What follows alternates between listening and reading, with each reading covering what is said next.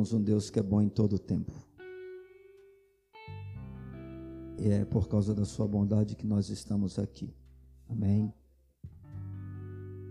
Ai de nós, se ele não fosse bom. Eu quero pedir aos irmãos que abram a palavra do Senhor no segundo livro de Reis, capítulo de número 20. Segundo livro de Reis, capítulo de número 20. Nós vamos fazer a leitura dos versos de número 1 até o 11. E os irmãos podem manter a sua Bíblia aberta neste capítulo, porque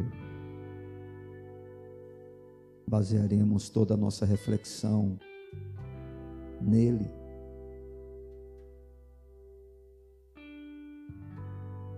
Diz assim a palavra do Senhor. Naqueles dias, Ezequias adoeceu de uma enfermidade mortal. Veio ter com ele o profeta Isaías, filho de Amós, e lhe disse: Assim diz o Senhor: Põe em ordem a tua casa porque morrerás e não viverás.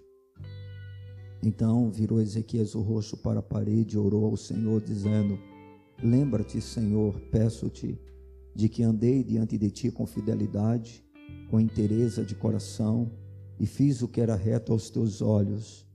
E chorou muitíssimo. Antes que Isaías tivesse saído da parte central da cidade, veio a ele a palavra do Senhor, dizendo: Volta e diz a Ezequias, príncipe do meu povo: Assim diz o Senhor, o Deus de Davi, teu pai: Ouvi a tua oração e vi as tuas lágrimas. Eis que eu te curarei. Ao terceiro dia subirás à casa do Senhor. Acrescentarei aos teus dias quinze anos, e das mãos do rei da Síria te livrarei, a ti e a esta cidade. E defenderei esta cidade por amor de mim e por amor de Davi, meu servo. Disse mais Isaías: Tomai uma pasta de figos. Tomaram-na e a puseram sobre a úlcera, e ele recuperou a saúde. Ezequias disse a Isaías: Qual será o sinal de que o Senhor me curará e de que ao terceiro dia subirei à casa do Senhor? Respondeu Isaías: Ser-te-á isto da parte do Senhor como sinal de que ele cumprirá a palavra que disse adiantar-se-á a sombra Deus dez graus ou os retrocederá? Então disse Ezequias: É fácil que a sombra adiante dez graus, tal porém não aconteça, antes retroceda dez graus. Então o profeta Isaías clamou ao Senhor e fez retroceder dez graus a sombra lançada pelo sol declinante no relógio de Acais. Amados, na nossa caminhada como cristãos,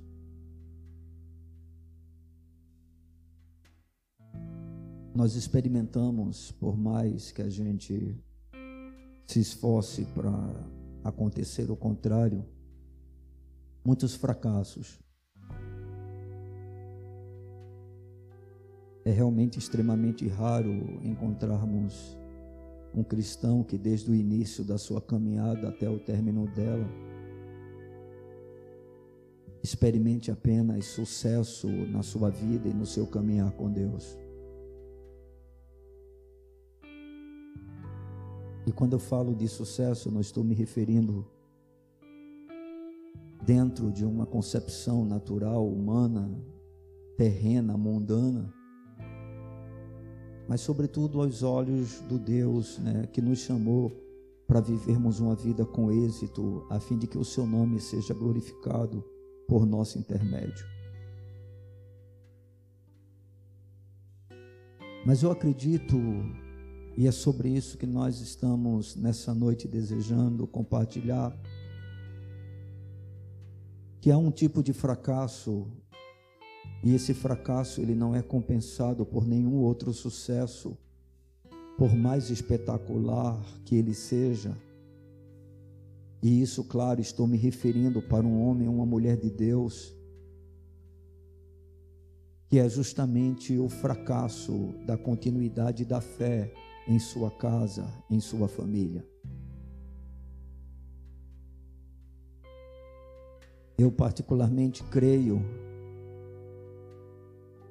que depois da salvação da própria alma, ver a sua fé tendo continuidade em seus entes queridos, principalmente em relação a filhos, netos, que são as nossas próximas gerações, é a maior bênção e a maior alegria que um crente pode experimentar. E este também é o desejo de Deus revelado em Sua palavra.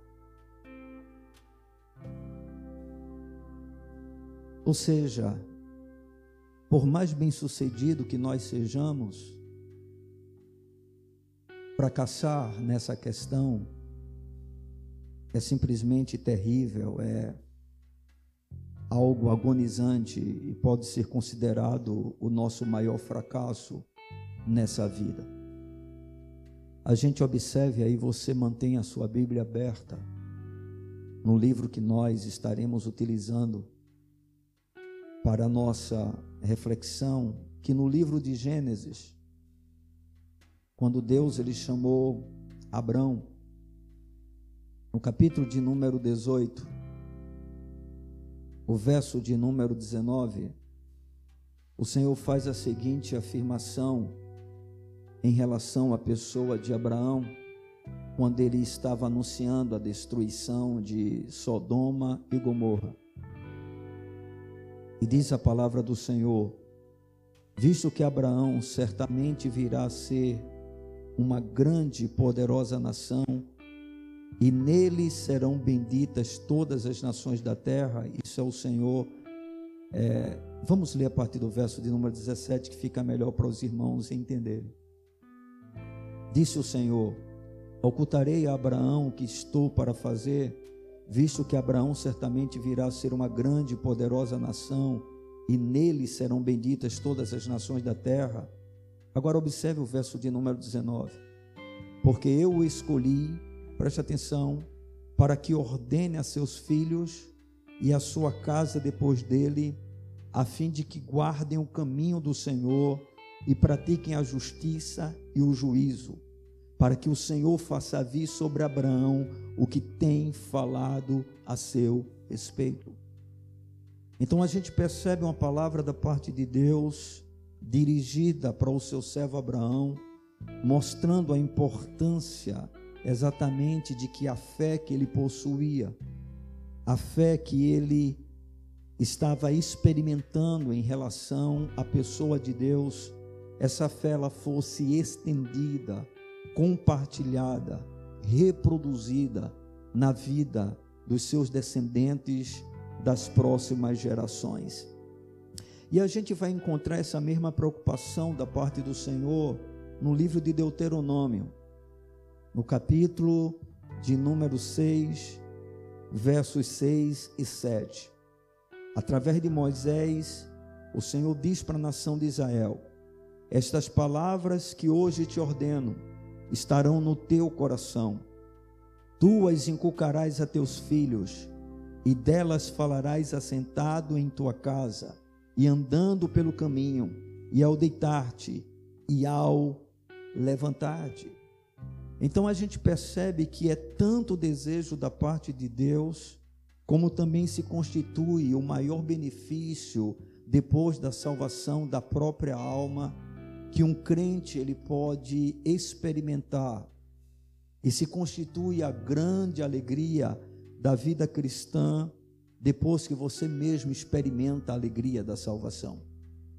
Ou seja, amados, é desejo de Deus que a fé que nós possuímos, ela seja reproduzida, ela seja compartilhada e possa ser vivida pelas gerações futuras, começando de dentro da nossa própria casa, na nossa própria família. E na história do rei Ezequias, e aí a gente volta para ela, nós temos um bom exemplo sobre o assunto em questão e aí nós podemos aprender algumas lições que são super importantes sobre esta bênção e esse desejo do coração de Deus para a nossa vida, que é exatamente que a nossa fé, né, ela possa se estender, ela possa se reproduzir nas nossas próximas gerações. E a primeira coisa importante que a gente pode aprender com a história, no caso do rei Ezequias, é que nenhum crente ele deveria partir sem deixar a sua casa em ordem. Eu vou repetir: nenhum crente deveria partir ou deveria morrer sem deixar a sua casa em ordem. Vejamos o que diz o verso de número 1 do capítulo de número 20 do segundo livro de Reis. Naqueles dias, Ezequias adoeceu de uma enfermidade mortal. Veio a ter com ele o profeta Isaías, filho de Amós, e lhe disse: Assim diz o Senhor: Põe em ordem a tua casa, porque morrerás e não viverás. Por favor, nós vemos aqui que o Senhor estabelece uma sentença sobre Ezequias. E o Senhor diz: Olha, você vai morrer. E com certeza Ezequias, sendo muito jovem ainda, porque dentro de todo o contexto nós vamos perceber e descobrir que quando essa sentença foi pronunciada sobre a vida dele, e não foi pronunciada por qualquer um, foi por um homem cuja palavra se cumpria o tempo todo, que foi o profeta Isaías. Isso gerou um grande, uma grande tristeza no coração de Ezequias. Ele estava na ocasião com 39 anos de idade. E eu tenho plena convicção que ninguém deseja morrer com essa idade. Porque é exatamente nessa idade que você ainda está cheio de planos, cheio de sonhos, cheio de desejos. Na nossa cabeça ainda há muito tempo pela frente que a gente pode fazer muitas coisas, muitas realizações, e é evidente que com Ezequias não foi diferente. E quando Ezequias tomou conhecimento da sentença da parte de Deus, o próprio Deus fala algo para ele que deve ser levado em conta por nós nos dias atuais. Porque o Senhor diz para ele: põe em ordem a tua casa, porque morrerás e não viverás. Ezequias levou tão a sério a sentença dada por Deus que imediatamente ele vai levantar um clamor ao Senhor e vai chorar amargamente. Porque conforme eu já disse para vocês, Ezequias não recebeu essa palavra, não foi de qualquer profetazinho, né? de determinados locais, de determinados, determinadas, determinados movimentos que nós vemos hoje. Não, ali estava um profeta com autoridade profética. Ali estava um, um, profeta que todas as suas profecias sempre se cumpriram. E aí Ezequiel disse: Bem, eu vou realmente morrer, eu vou morrer. E ele entra naquele momento em pânico, ele entra em desespero. Mas, meus amados, o Senhor diz: Prepara ou põe em ordem a tua casa, porque certamente tu morrerás e não viverás. E aí, queridos, a gente percebe que em todo crente deve existir uma preocupação de deixar Cristo como maior tesouro para a família. E isso é tão importante quanto uma vida espiritual organizada, em ordem, e até mesmo quando possuímos um ministério na mesma situação. Uma coisa muito interessante em relação à vida do rei Ezequias é que ele era um homem de fé. A gente percebe no capítulo de número 18 do segundo livro de Reis, no versículo de número 5, que diz o seguinte: Confiou capítulo 18, versículo de número 1 diz assim: No terceiro ano de Oséias, filho de Elá, rei de Israel, começou a reinar Ezequias, filho de Acais, rei de Judá. Agora veja o versículo de número 5. Confiou no Senhor, Deus de Israel, preste atenção, de maneira que depois dele não houve seu semelhante entre todos os reis de Judá, nem entre os que foram antes dele. Ou seja, Ezequias era um homem de fé. De tal forma que a sua confiança é demonstrada dentro da própria palavra de Deus, como algo que nenhum outro rei experimentou semelhantemente a ele. Ou seja, Ezequias era um homem de fé. Ezequias era um homem que cria verdadeiramente no Deus dos seus pais, no Deus de Israel, no Deus de Judá. E isso é uma coisa muito interessante para a gente perceber, porque a gente vai observando as características desse homem, e, no entanto, uma palavra da parte de Deus para ele: põe em ordem a tua casa. Eu estou querendo mostrar exatamente isso para vocês, porque é totalmente possível ser bem sucedido no nível pessoal, no nível, vamos supor assim, espiritual, no nosso relacionamento com Deus e ainda assim fracassarmos terrivelmente em relação à nossa casa e à nossa família. Uma outra coisa muito importante é que Ezequias tinha uma vida espiritual exemplar. No capítulo de número 18 ainda, os versos 3 e o verso 6 diz o seguinte: Fez ele o que era reto perante o Senhor, segundo tudo que fizera Davi, seu pai. Agora veja o versículo 6. Porque se apegou ao Senhor, não deixou de segui-lo e guardou os mandamentos que o Senhor ordenara a Moisés. Então Ezequias, com 39 anos de idade, era um homem que tinha uma relação profunda com Deus, era um homem de fé, cuja confiança estava no Senhor. Confiança essa que vai ser demonstrada em sua vida, nas suas conquistas, nas suas vitórias, na forma como ele conduzia a nação de Israel. E ele era um homem que tinha uma vida espiritual exemplar. No capítulo 20, versículo de número 3, que é o texto que nós estamos usando como base para a nossa reflexão. Observe o que aqui o próprio Ezequias diz para Deus depois que ele recebe a sentença. O Senhor diz: Põe em ordem a tua casa, porque morrerás e não viverás. Então virou Ezequias o rosto para a parede e orou ao Senhor, dizendo: Presta atenção, Ezequias não está falando com qualquer um, Ezequias está falando com o próprio Deus. Ezequias está se dirigindo para o próprio Senhor. Porque falar, vamos supor, das nossas aparentes virtudes para as pessoas, talvez seja muito fácil porque elas não nos conhecem intimamente. Elas não sabem realmente quem nós somos. Nós podemos enganar pessoas, mas Deus ninguém engana. E Ezequias agora ele vai e se dirige para Deus.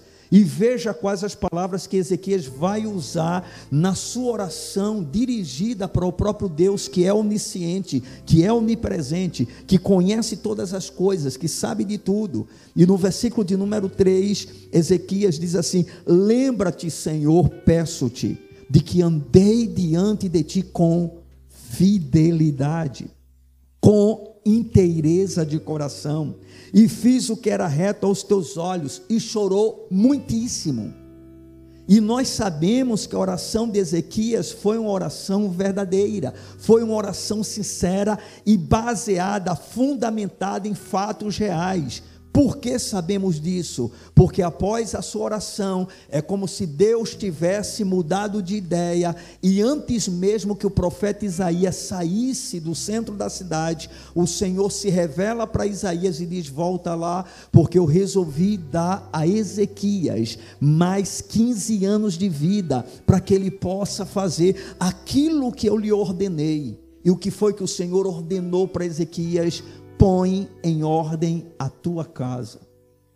Eu tenho uma ordem para você. Eu quero que você ponha em ordem a sua casa. Então nós temos um homem de grande fé, nós temos um homem com uma fidelidade invejável que o próprio Deus revela em Sua palavra, e nós temos mais: esse homem teve um reinado extremamente bem sucedido.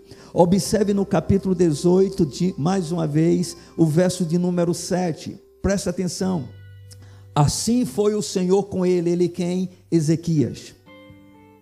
Assim foi o Senhor com ele. Para onde quer que saía, lograva, alcançava êxito, sucesso.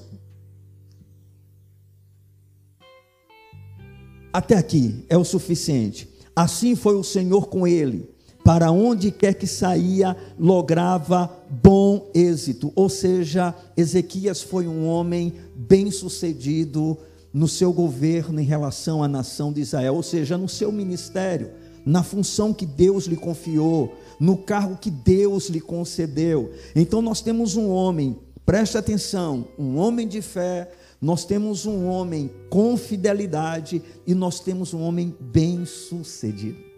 E esse homem está com 39 anos mas tudo indica, e nós podemos chegar facilmente a essa conclusão, que apesar de todo o sucesso espiritual do rei Ezequias, apesar de todo o sucesso, como consequência desse sucesso espiritual, em termos da condição do seu ministério, da nação de Israel, do governo sobre o povo de Deus, Ezequias estava com problema dentro da sua casa. A casa de Ezequias parece que não estava de forma organizada como Deus realmente gostaria. E essa é a razão que o Senhor vai dizer: põe em ordem a tua casa. Ou seja, Ezequias, eu quero que você se preocupe com a tua família. Eu quero que você se preocupe com a tua próxima geração. Eu quero que aquilo que você tenha experimentado, porque inclusive no período desse rei houve um grande avivamento em Judá. Houve uma mudança radical em relação a muitas coisas, justamente porque Ezequias temia o Senhor. Ele fez com que o pecado que estava operando de forma terrível na terra de Judá, ele fosse simplesmente excluído. Ou seja, um homem bem-sucedido, um homem de um aparente calibre espiritual invejável, mas a sua casa estava com problema, porque jamais Deus daria uma ordem como essa se tivesse tudo tranquilo. E com certeza o problema aqui citado não era um problema de ordem financeira, porque porque conforme nós vimos, ele tinha êxito em tudo que fazia. Israel, no caso Judá, estava experimentando prosperidade, riqueza, ele tinha tudo o que possuía. É uma coisa que a gente também pode perceber que essa desordem não estava relacionada à administração natural da sua casa, porque ele tinha pessoas ao seu serviço, tinha escravos ao seu serviço, pessoas que cuidavam de todas as coisas. Então, qual era o problema? O problema estava na casa de Ezequias, no seu lar, na sua família. E o Senhor diz: Ezequias, põe em ordem a tua casa, porque certamente tu morrerás e não viverás. Amados, essa é uma situação muito triste que muitos de nós temos experimentado. Quando eu estava refletindo a respeito desse tema e ouvindo alguém justamente falar sobre ele, é, uma coisa que chamou a minha atenção foi uma estatística né, que ele pôde citar em relação ao término da jornada da maioria dos líderes, dos pastores, né? e aí ele usou como referência os Estados Unidos. Ele disse que nos Estados Unidos hoje, 80% dos pastores terminam a sua caminhada pior do que quando começaram. Ou seja, ao invés de haver um progresso, um avanço, uma prosperidade espiritual, a maioria daqueles chamados de homens de Deus terminam a sua vida pior do que quando começaram essa mesma vida. E isso é preocupante para nós.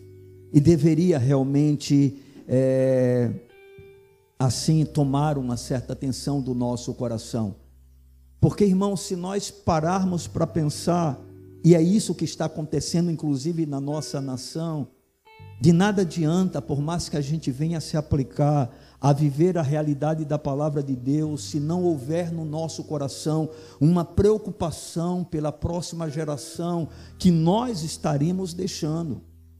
Afinal de contas, se hoje nós estamos vendo tudo que nós já estamos vendo, já é consequência exatamente dessa realidade que tem sido cruel. Por que tanta frieza? Por que tanta indiferença? Por que nós vemos tão poucas pessoas envolvidas profundamente com o Senhor? É porque nós temos falhado justamente em deixarmos para trás um legado onde a fé ela possa ser conservada como realmente deve ser. E isso tem sido um grande problema para a igreja, e nós temos experimentado isso começando de dentro do nosso próprio lar, dentro da nossa própria casa. E isso, irmãos, é algo que a gente deveria realmente ficar bastante atento.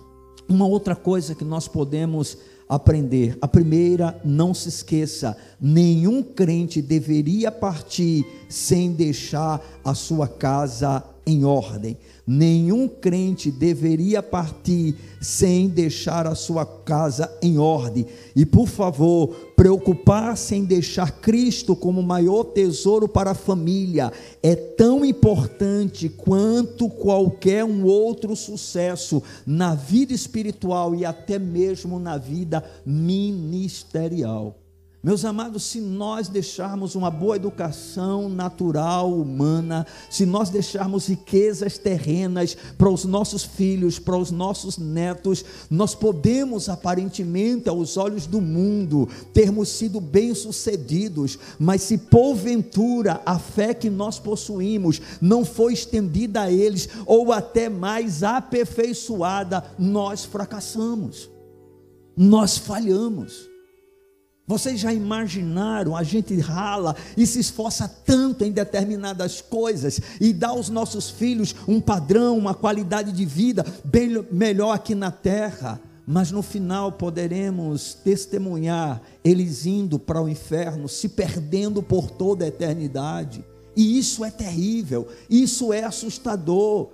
E por incrível que pareça, esse tipo de problema não tem trazido incômodo para muitos de nós. E nós precisamos acordar para essa questão. A segunda coisa importante que nós podemos aprender com a história de Ezequias é que experimentar milagres não é mais importante do que o que nós deixamos para as próximas gerações. Não é. A gente vai observar que na vida de Ezequias, ele teve aquilo que ele queria. A gente percebe que a sua fé realmente é uma fé enorme ele ora ao Senhor, ele expõe ao Senhor a sua própria vida. Ele diz: Eu tenho agido contigo com fidelidade. Eu tenho tido zelo, há inteireza no meu coração, no meu serviço para ti, na maneira como eu me relaciono contigo. E ele chorou, rasgou o seu coração, pediu ao Senhor que não tirasse, não consumisse a sua vida de maneira tão precoce, tão jovem. E aí o Senhor concede a ele a bênção. E aí o Senhor concede a ele a graça. E é interessante porque Ezequias parecia, né, que era bastante ousado diante das suas convicções, porque ele pede um sinal para o profeta. Ele prova o profeta, porque ele sabia que normalmente aquilo que os profetas diziam vinham acompanhado por sinais. E aí o profeta diz, Isaías diz: "Olha, o que é que é mais fácil? Né, é que o sol ele avance ou ele retroceda no relógio de Acais. E aí o profeta diz: para avançar é fácil, eu quero que ele retroceda. E aí Isaías ora, e os céus se movem para atender o pedido de um homem, e o tempo ele dá uma parada e recua 15 graus. Irmãos, isso é fantástico. E somente um homem de fé age dessa maneira. Isaías, juntamente com Ezequias, criam firmemente no poder sobrenatural de Yahvé. Eles tinham convicção que o Deus Todo-Poderoso tem a capacidade de parar o tempo ou adiantá-lo, de mover todas as coisas. E isso vai acontecer. Ou seja, Isaí, aliás, Ezequias, ele experimenta dois milagres.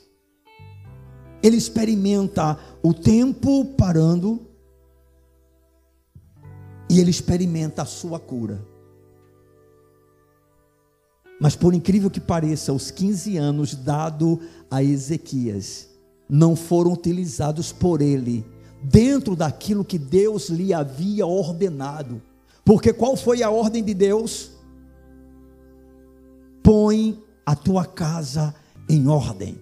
Ou seja, Ezequias, eu quero que você faça algo de forma específica. Apesar de tudo aquilo que você tem demonstrado na sua relação para comigo, há algo que falta na sua vida e dentro da sua casa, e eu espero que você proceda assim. Ou seja, os 15 anos acrescentados por Deus ao rei Ezequias tinham um propósito, tinham uma finalidade, e Ezequias vai falhar cruelmente em relação àquilo que Deus havia estabelecido para ele. E aí a gente observa, meus amados, que algo vai acontecer. E Ezequias vai utilizar esse tempo de uma forma totalmente indevida, diferentemente daquilo que Deus pretendia. E a gente vai poder aprender a terceira lição, mas para isso eu queria ler com os irmãos, ainda no capítulo de número 20, os versos de número 12 até o 19. Ezequias está curado. Nesse tempo, Merodach Baladã, filho de Baladã, rei da Babilônia, enviou cartas e um presente a Ezequias, porque soube que estivera doente. Ezequias se agradou dos mensageiros e lhes mostrou toda a casa do seu tesouro, a prata, o ouro, as especiarias, os olhos finos, o seu arsenal e tudo quanto se achava nos seus tesouros. Nenhuma coisa houve, nem em sua casa, nem em todo o seu domínio, que Ezequias não lhes mostrasse. Então Isaías, o profeta, veio ao rei Ezequias e lhe disse: Que foi que aqueles homens disseram e de onde vieram a ti? Respondeu Ezequias: De uma outra terra longínqua, de uma terra longínqua vieram, da Babilônia. Perguntou ele: Que viram em tua casa? Respondeu Ezequias: Viram tudo quanto há em minha casa coisa nenhuma há nos meus tesouros que eu não lhes mostrasse. Então disse Isaías a Ezequias: Ouve a palavra do Senhor.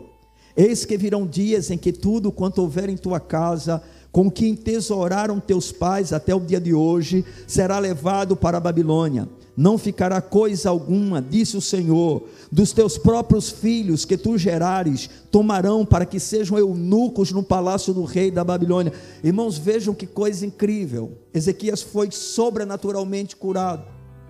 E diante da informação pela, pelo rei da Babilônia, que ele estivera doente, que agora estava curado, ele enviou alguns servos seus lá, alguns príncipes, representantes do reino, e chegando lá, né, Ezequias, é, ele expôs toda a sua riqueza. Provavelmente ele se orgulhava das suas conquistas, ele se orgulhava de tudo aquilo que havia alcançado, de tudo aquilo que Deus havia dado para ele, e ele mostra tudo, apresenta tudo, né? De maneira, vamos dizer assim, tudo indica vaidosa né? Porque ele se sentia realmente assim, é maravilhado com aquilo que ele possuía, com aquilo que Deus tinha colocado nas suas mãos. E aí, irmãos, nós vemos uma cena terrível, porque o Senhor vai e declara duas profecias para Ezequias através do profeta. A primeira delas, ele diz o seguinte, versículo de número 17: Eis que virão dias em que tudo quanto houver em tua casa, com quem tesouraram teus pais até o dia de hoje, será levado para a Babilônia. Não ficará coisa alguma, disse o Senhor. Primeira profecia: você ou Judá vai perder tudo. Babilônia virá aqui e levará toda a riqueza de Judá. Inclusive, isso vai acontecer no período do exílio, né? A Babilônia, o rei da Babilônia, vai levar todos os tesouros, inclusive da casa do Senhor. Mas, meus irmãos, a outra notícia ainda é pior do que essa.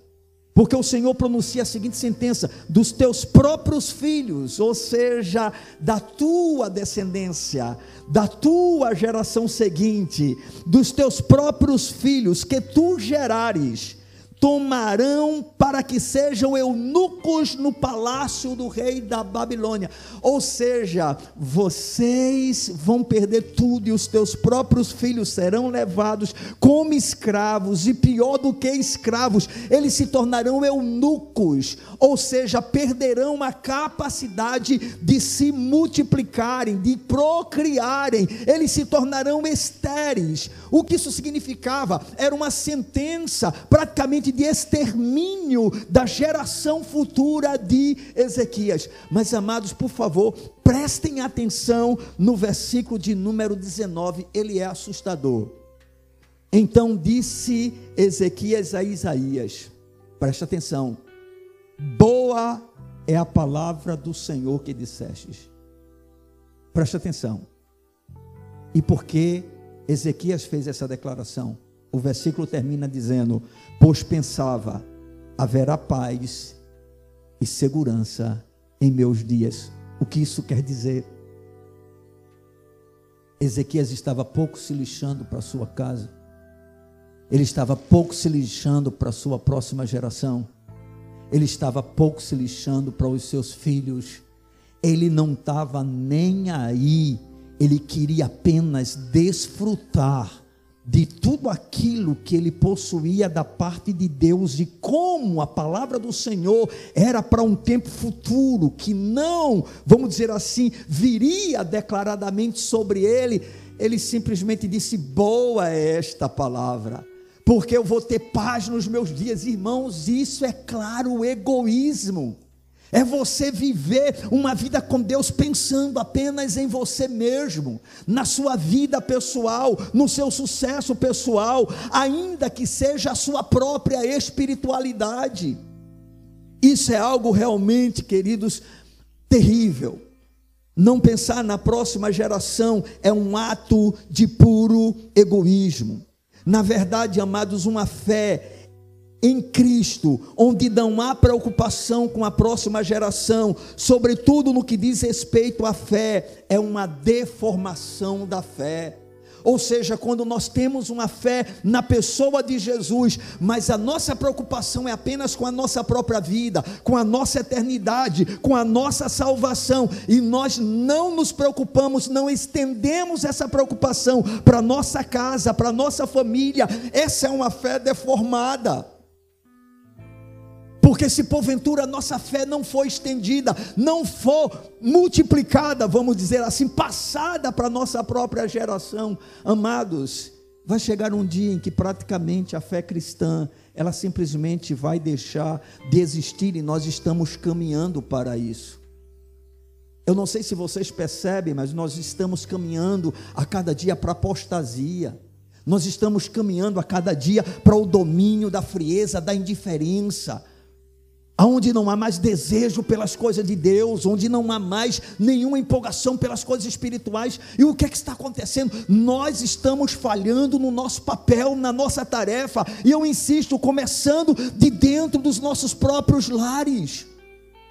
Você observe que raramente você encontra hoje filhos dentro de lares cristãos que vão seguindo os passos dos pais, que vão imitando a fé dos pais no máximo que nós temos conseguido é justamente ver filhos que permanecem dentro de um templo e às vezes apenas por um determinado momento, por um tempo, mas depois se afastam e se permanecem são pessoas frias, indiferentes, passivas, sem desejos espirituais, sem ambições pelas coisas de Deus.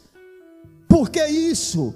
Porque simplesmente não nos preocupamos com a própria a próxima geração, não estamos preocupados com os nossos filhos, e até nós nos preocupamos sim em dar uma boa educação, colocar em um bom colégio, dar uma boa alimentação, dar um bom plano de saúde. A gente se preocupa com coisas básicas desta vida, mas aquilo que é fundamental, primordial para a vida deles, nós não estamos nem aí. Temos falhado terrivelmente nesse assunto e temos visto as consequências. Observe, tem muitos dos nossos filhos que, quando chegam 13, 14, 15 anos, não querem mais vir para a igreja. Não querem mais acompanhar pai, não querem mais acompanhar mãe. E a pergunta é: isso é algo normal, é algo natural, ou é fruto justamente do descaso que fazemos para com os nossos filhos? Porque colocamos em segundo, terceiro, quarto plano a vida espiritual deles. Nós achamos que a vida espiritual dos nossos filhos deve ser cuidada pelos professores de uma escola dominical ou de uma escola dentro de um templo, e nada substitui a criação dos pais. a postura dos pais, o exemplo dos pais, a vida dos pais, irmãos. E quando nós falhamos exatamente em repassar a nossa própria fé, nós vamos ter problemas seríssimos na próxima geração, e é o que está ocorrendo. Temos visto isso em larga escala, se tornando cada vez mais assustador. Observem a nossa própria experiência de vida. Boa parte de nós está totalmente só dentro do próprio templo quando se trata da sua própria casa. Isso deveria ser angustiante para a nossa vida, mas normalmente nós não estamos realmente interessados nessa questão. Não pensar na próxima geração é um ato de puro egoísmo. Nenhum crente deveria partir sem deixar a sua casa em ordem mais importante do que experimentar milagres é o que nós deixamos para a nossa próxima geração. Na verdade, irmãos, Deus deseja que haja em nós uma perspectiva de continuidade da nossa fé. Deus quer que a nossa fé esteja sobre a nossa próxima geração. Deus quer isso. E aí a gente vai ver uma outra coisa dentro do que nós estamos trabalhando, eu queria que a gente fosse agora para o capítulo de número 21. Observem, por gentileza, os versos de número 1 até o 9. Tinha Manassés 12 anos de idade quando começou a reinar e reinou 55 anos em Jerusalém. Bem, Manassés foi o filho que Ezequias teve depois que ele pediu ao Senhor que prolongasse o seu tempo de vida. O Senhor lhe concedeu mais 15 anos e Manassés vai começar a reinar com 12 anos, o que significa que Ezequias teve aproximadamente uns três anos depois de ser curado para ter o seu filho Manassés. Então agora nós temos um fruto da vida de Ezequias, depois de ter recebido o milagre da parte de Deus, de experimentar uma cura tremenda no seu corpo, tá certo? Mas a gente percebe claramente que Ezequias não fez o que Deus havia lhe dito. E observem, queridos, tinha Manassés 12 anos de idade quando começou a reinar e reinou 55 anos em Jerusalém. Sua mãe chamava-se Efizibá. Agora, por favor, vamos com calma. Fez ele o que era mal perante o Senhor, segundo as abominações dos gentios que o Senhor expulsara de suas possessões de diante dos filhos de Israel.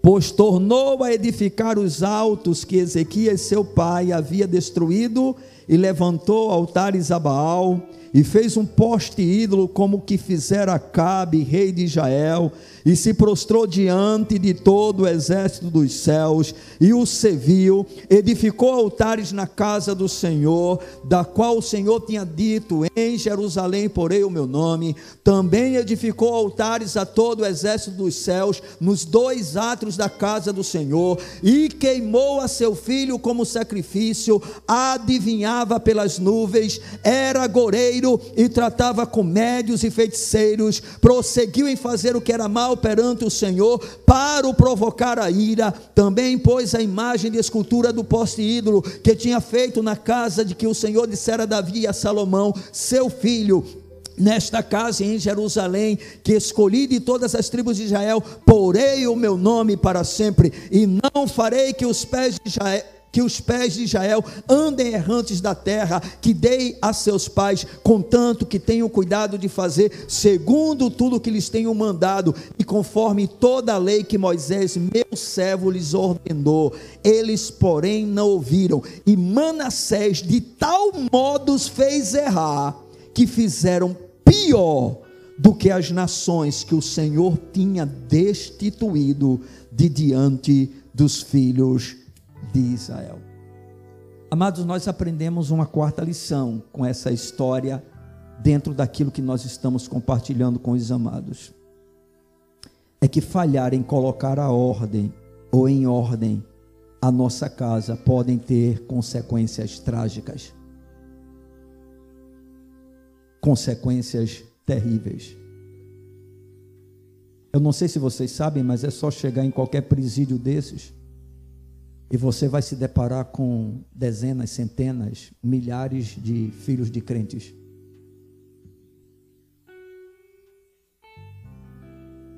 Muitos deles que cresceram dentro de um templo, ouvindo a palavra de Deus, sendo criados por pais ou por um dos pais crentes. Estão ali por cometerem atrocidades a tal ponto de serem punidos pelas próprias leis dos homens. Bem, com Ezequias aconteceu exatamente a mesma coisa. O Senhor disse para ele: Põe em ordem a tua casa, porque tu morrerás. Certamente tu não viverás.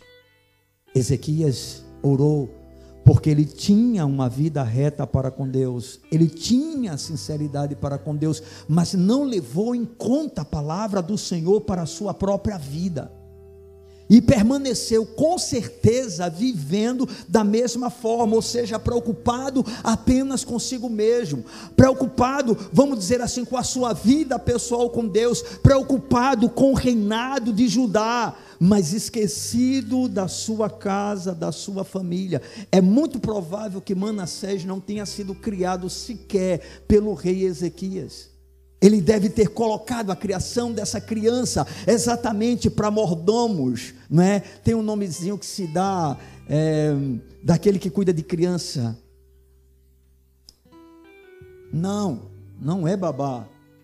Tutor, né? Para algum tutor, talvez algum mestre, né? Da, da lei, alguma coisa, mas não havia preocupação do próprio Ezequias com a vida do seu filho. E esse filho cresce quando chega na idade de 12 anos, recebe o reino do pai, porque o pai morre. E nós vamos ter o pior período vivenciado por Judá no reinado de Manassés, de tal forma que o Senhor diz que eles fizeram pior do que o povo ou os povos que perderam a terra para eles. Algo extremamente desagradável, né, irmãos? E bastante agonizante. A consequência, queridos, de uma fé não continuada pode ter um efeito avassalador sobre as próximas gerações.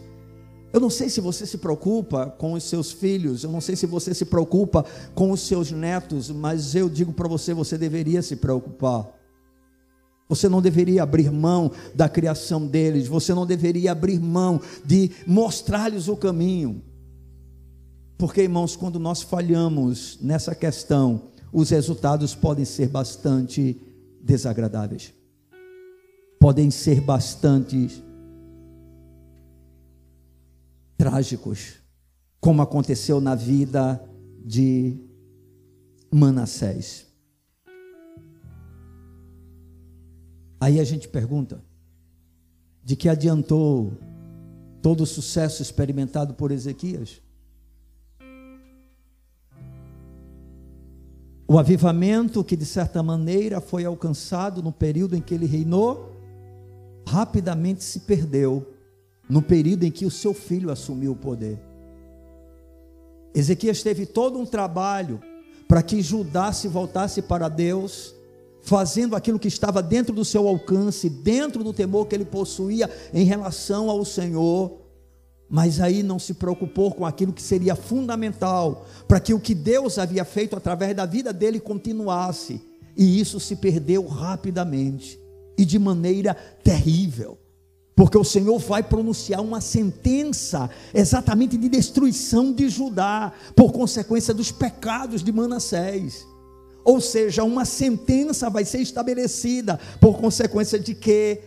De um filho que foi criado de forma totalmente indevida por um pai que não deu atenção que deveria a uma palavra dada pelo Senhor: põe em ordem a tua casa.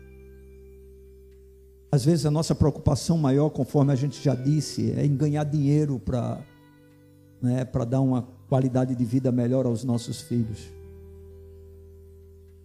A gente quer sucesso para eles, que eles se formem, tenham um diploma, tenham uma boa profissão. E a gente termina realmente se esquecendo que existem coisas que são bem mais importantes do que estas.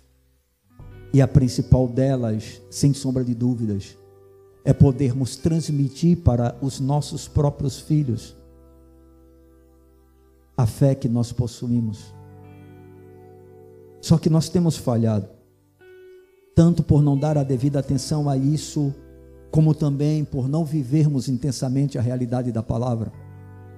Porque como desejar que os nossos filhos vivam uma fé intensa se nós mesmos não o fazemos? Como desejar que os nossos filhos amem ao Senhor, tenham prazer na Sua presença, se alegrem diante dEle, vibrem com as coisas espirituais, quando a nossa vida mostra justamente o contrário. Nós queremos filhos com compromisso com Deus quando nós mesmos não temos. Nós queremos filhos que sejam fiéis ao Senhor quando a nossa fidelidade não é observada por eles. Nós queremos filhos que amem a Deus quando o nosso amor falha, fracassa nas mínimas coisas e nas nossas mínimas ações. Ó oh, irmãos, nós temos fracassado, nós temos falhado. Eu posso lhe dizer com toda a sinceridade do meu coração,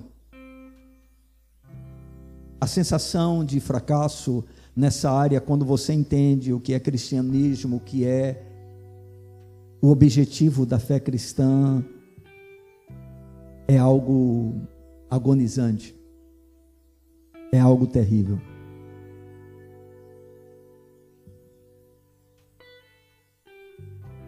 E alguns de nós tratam isso como se fosse uma pura besteira. Parece que a gente quer apenas que os nossos filhos estejam bem. Como é possível estar bem distante de Cristo? Ah, não, mas tem um bom casamento, tem um bom emprego. Como é possível se estar bem distante de Cristo? Como é possível se estar bem comparecendo apenas a um templo, não tendo uma aliança real com o Senhor? Como é possível pais se sentirem bem diante de algo dessa natureza? Mas é o que tem acontecido conosco, irmãos. Provavelmente o mesmo que ocorreu com Manassés, aliás, perdão, com Ezequias.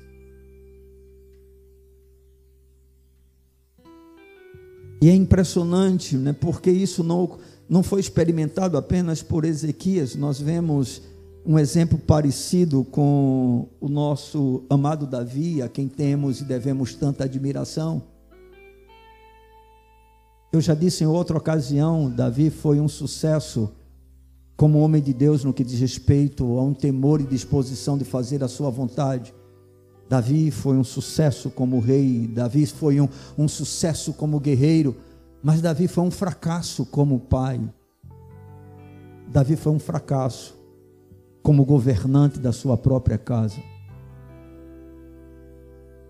E muitos de nós temos falhado nessa questão e a igreja sofre, a sociedade sofre, porque é evidente, irmãos, já imaginou quando eu e você fecharmos os nossos olhos, quem dará continuidade dentro da nossa casa, a nossa fé? Será que a nossa fé vai morrer no momento em que nós voltarmos para a sepultura, ou quando nós formos para a sepultura? O que é que ficará de nós para nossa próxima geração? Qual o exemplo de vida? Qual o modelo que nós temos para deixar para aqueles que estão vindo depois de nós? E isso realmente é realmente assim terrível dentro do que nós estamos vivenciando. E ainda tem, irmãos, uma outra coisa que eu gostaria de apresentar para os irmãos que nós podemos aprender nessa terrível história. Eu queria que os irmãos abrissem em segundo livro de Crônicas, no capítulo de número 33, versículo de 11 a 13. Segundo livro de Crônicas, capítulo 33, de 11 a 13.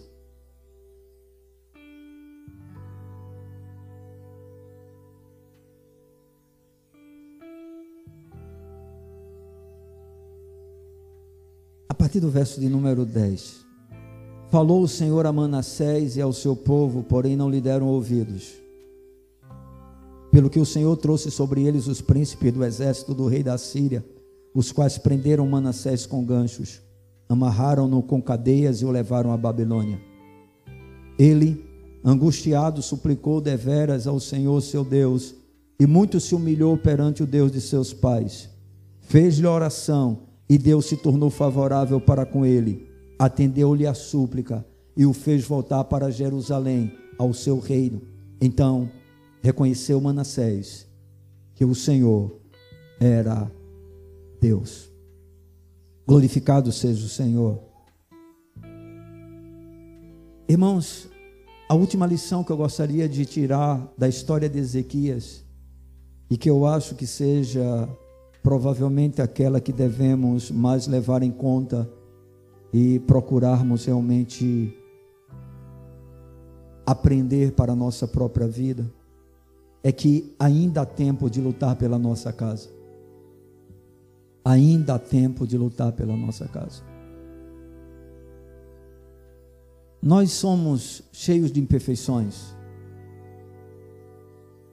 Todos nós temos os nossos defeitos, nós temos as nossas dificuldades em vivermos algumas verdades da palavra de Deus dentro da nossa própria família. Falhamos em muitas coisas. Mas há um Deus infinitamente misericordioso. Há um Deus clemente. Há um Deus compassivo. Há um Deus longânimo, há um Deus benigno. Há um Deus bondoso. Há um Deus amoroso Há um Deus que é tardio em se irar, que está sempre pronto a perdoar. Há um Deus que tem prazer, irmãos, em perdoar o seu povo. E nós podemos observar isso na história de Manassés. Apesar de toda a sua trajetória com uma vida abominável aos olhos do Senhor, a gente percebe que quando ele se encontra em uma situação difícil, mesmo não tendo recebido de forma adequada a criação que ele deveria ter pelo seu pai, mas provavelmente ele ainda viu na vida do seu pai uma fé que de alguma forma valeria a pena imitar. Porque é muito provável que Ezequiel tivesse uma vida ilibada dentro da sua casa. É muito provável que o seu filho nunca tenha visto absolutamente nada na vida de Ezequias que pudesse reprová-lo. Apesar do seu egoísmo, apesar de estar buscando tão somente para si mesmo até as coisas espirituais, sem se preocupar em levar isso para a vida dos seus filhos, mas Manassés, de alguma forma, guardou no seu coração algo da vida do seu pai, que quando chegou no momento mais difícil da sua vida, ele se humilhou diante da presença de Deus. Ele rasgou o coração na presença de Deus. Ele reconheceu o seu pecado e a sua transgressão. E o que é que diz a narrativa bíblica, queridos?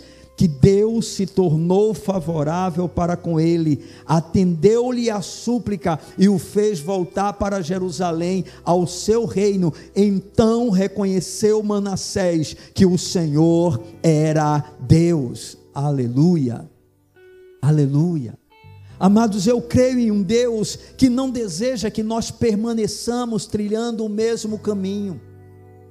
Eu creio em um Deus que tem poder suficiente para nos dar graça, para que a gente possa ter uma postura diferente em relação à nossa casa, à nossa família. Eu creio em um Deus que deseja que eu e você tenhamos os nossos filhos, aqueles que fazem parte do nosso lar, como sendo prioridade no alvo da graça de Deus. Nós não podemos de maneira alguma rejeitar a oportunidade que Deus nos tem dado, ficando indiferentes ao vermos a nossa casa se perdendo, os nossos filhos se afastando da presença do Senhor e ao mesmo tempo agindo como se nada estivesse acontecendo. Eu fico realmente impressionado como alguns pais tão cedo, eles sequer trazem mais os filhos para a igreja, como se os filhos tivessem autoridade para dizer: "Eu não quero mais ir".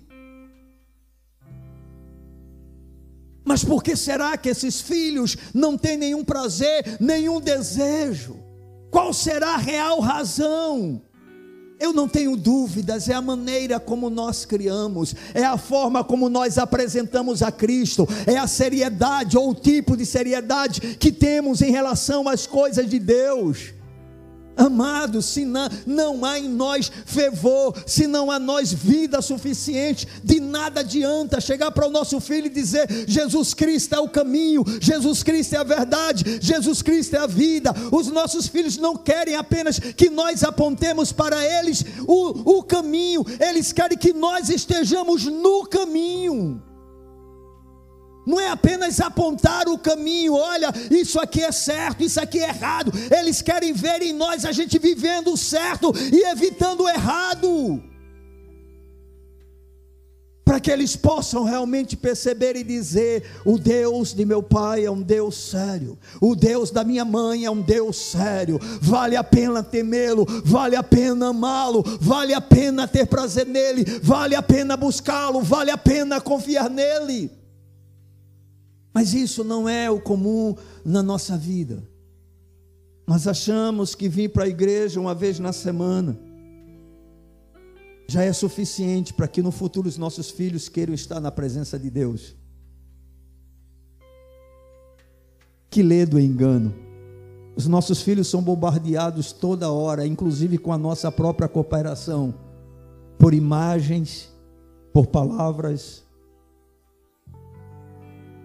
que os afastam cada vez mais do Senhor.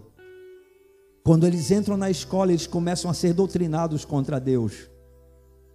E nós acreditamos que vir para a igreja uma vez por semana, muitas vezes mostrando para eles que igreja não é importante, porque na hora que há uma outra opção, nós preferimos a outra opção do que a igreja. E aí depois a gente quer que os nossos filhos sejam firmes, sejam fortes. Lá no livro de Provérbios diz: ensina o teu filho, presta atenção, no caminho. Não diz ensina o teu filho o caminho que ele deve andar. Ensina o teu filho no caminho em que ele deve andar. Por quê? Porque ele precisa estar junto. Quando nós observamos a vida dos patriarcas, não era como a vida dos reis. Abraão vai educar Isaac e Isaac vai estar lado a lado com Abraão. Abraão aprendeu com Isaac. Aliás, Isaac aprendeu no caso com Abraão. Isaac aprendeu vendo a vida de Abraão. A fé de Abraão. Se tornou imitador da fé do seu pai. E nós, irmãos, não temos procedido da mesma maneira. A gente não está nem aí, a gente não está muito preocupado com isso.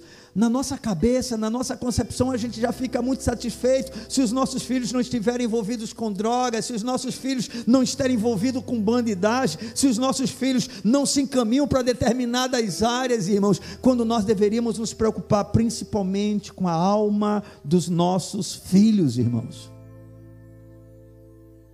Com a fé dos nossos filhos da nossa casa, da nossa família, e nós temos lamentavelmente fracassado nessa questão.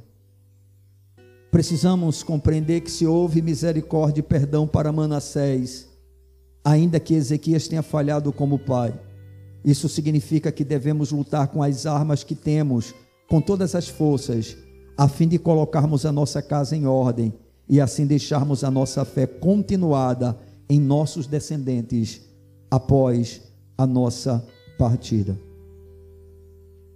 Eu confesso para vocês E se porventura eu tiver a oportunidade de conscientemente partir dessa vida para outra, e ao mesmo tempo olhar para a vida dos meus filhos e perceber que eu fracassei, eu confesso que levarei uma grande angústia no meu coração, que apenas será apagada pela presença do Cristo ressurreto, que fará com que as lágrimas dos meus olhos sejam todas elas enxugadas, uma a uma.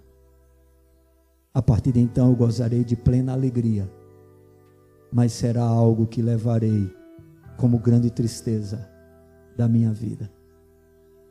Porque de nada adianta, irmãos, por mais bem-sucedido que a gente seja nessa vida, se a gente fracassar dentro do nosso próprio lar. Se nós não conseguimos fazer os nossos próprios discípulos, aliás, os nossos próprios filhos como discípulos de Cristo, como vamos fazer outros? Isso serve principalmente para aqueles que têm tido a oportunidade de criar os seus filhos na presença de Deus. Porque é evidente que outros de nós nos, nós nos convertemos com filhos totalmente no mundo, com família totalmente no mundo, mas ainda assim há esperança. Ainda assim, não é desejo de Deus que a nossa casa se perca. Eu creio em um Deus que ama a família, eu creio em um Deus que tem poder para salvar a família, eu creio em um Deus que é desejo dele que a gente possa dizer, como disse Josué: Eu e a minha casa serviremos ao Senhor.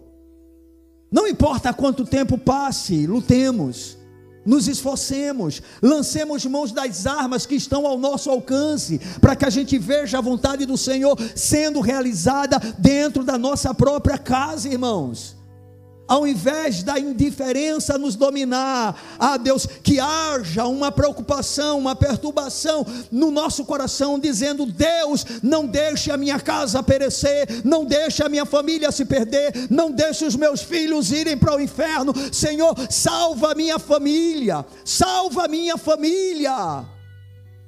Nós passamos muito pouco tempo na presença de Deus dizendo: Deus, dá sabedoria, me dá graça, me mostra como proceder, me mostra como criar. Senhor, tem misericórdia de mim, faz milagres. Irmãos, qual é a chance que nós temos dentro da criação que hoje estamos oferecendo em relação ao que o mundo está apresentando? Irmãos, nós não temos nenhuma chance a não ser o Senhor. Não temos nenhuma chance. Somente se nós nos refugiarmos nele, buscarmos a sua face. Bem, ele é um Deus de milagres. Ele pode todas as coisas. Ele pode fazer aquilo que nós não conseguimos, aquilo que nós não podemos. Mas é necessário, irmãos, que a gente leve isso a sério. É necessário que a gente diga, Senhor, eu quero pôr em ordem a minha casa. Senhor, eu quero que as coisas funcionem como o Senhor deseja. Que cada um exerça o seu papel, que cada um cumpra a sua missão, a sua função. Deus, porque é terrível a gente dizer bem, o Senhor é o Deus da minha vida, mas não poder dizer o Senhor é o Deus da minha família. Eu creio em Deus, mas e os seus filhos? Bem, é eles e aí a gente joga toda a responsabilidade para eles, né?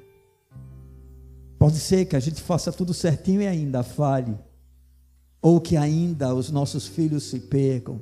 A gente começou na palavra de Deus com o texto dizendo: Como sabes tu, ó marido, se salvarás a tua mulher, como sabes tu, ó mulher, se salvarás o teu marido. Mas nesse mesmo texto diz que os filhos são santificados pelos pais crentes. Ou seja, pais crentes têm a autoridade dada por Deus de santificarem os seus filhos. E o mais assustador é que às vezes os dois pais são crentes e perdem os filhos. Porque são filhos decepcionados, são filhos que não veem nada de Deus na vida dos pais, não há respeito entre os pais, não há respeito no casamento. E como consequência, irmãos, e a consequência normalmente vem, nós temos filhos que se desviam, se revoltam contra Deus, não querem nada contra Deus e, assim como Manassés, terminam se tornando uma vergonha ao Evangelho de Cristo. Mas nós podemos continuar lutando, ou podemos começar a lutar. Afinal de contas, para Deus tudo é possível. Esse é um assunto que nós precisamos pensar um pouco mais sobre a continuidade de nossa fé. E isso começando pela nossa casa, pelos nossos filhos. Amados, nós temos a responsabilidade de transmitirmos a chama da fé, a seriedade de uma aliança com Deus, a paixão pelas coisas espirituais. Na hora de partirmos, o maior sucesso não diz respeito ao que eu e você construímos, e sim aquilo que nós deixamos a respeito da continuidade da nossa fé. O maior sucesso no momento em que a gente deixar esse mundo não terá nada a ver com as riquezas e os tesouros conquistados nesta vida, que porventura fiquem como herança para aqueles que nós deixarmos como nossos descendentes. O maior sucesso será justamente a continuidade da nossa fé. Nada vai compensar isso. Nada que eu e você alcancemos compensará o fracasso de nos despedirmos aqui, sabendo que os nossos filhos estão caminhando para o inferno. Que Deus ele nos ajude e tenha misericórdia de nós. Que o nosso exemplo de vida e a nossa preocupação com a espiritualidade dos nossos filhos possa cooperar para que eles conheçam ao Senhor de forma real, de maneira pessoal e se tornem instrumentos nas mãos de Deus para dar continuidade à nossa vida. Agora, raciocine comigo. Se nós não temos exemplo para dar para os nossos filhos, o que podemos esperar deles? Raciocine comigo. Como será a igreja da próxima geração se ela depender do seu comportamento com Deus e com a própria igreja? Você precisa parar para pensar a respeito disso. Porque não importa se você aparentemente tem até uma vida né, espiritual que não tenha do que lhe acusar. A verdade é que as pessoas com quem você convive, aquelas que estão diretamente ligadas com você, é para elas que o testemunho é o mais importante. É para elas que a vida fala mais alto. E o Senhor requer isso de nós Põe em ordem a tua casa, porque certamente morrerás. Eu não sei se você tem mais 15 anos como teve Ezequias.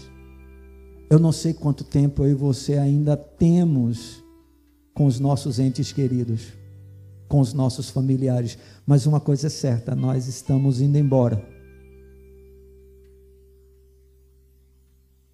E a palavra do Senhor para nós é: põe em ordem a tua casa. Amém, irmãos? Eu quero convidar você a ficar de pé.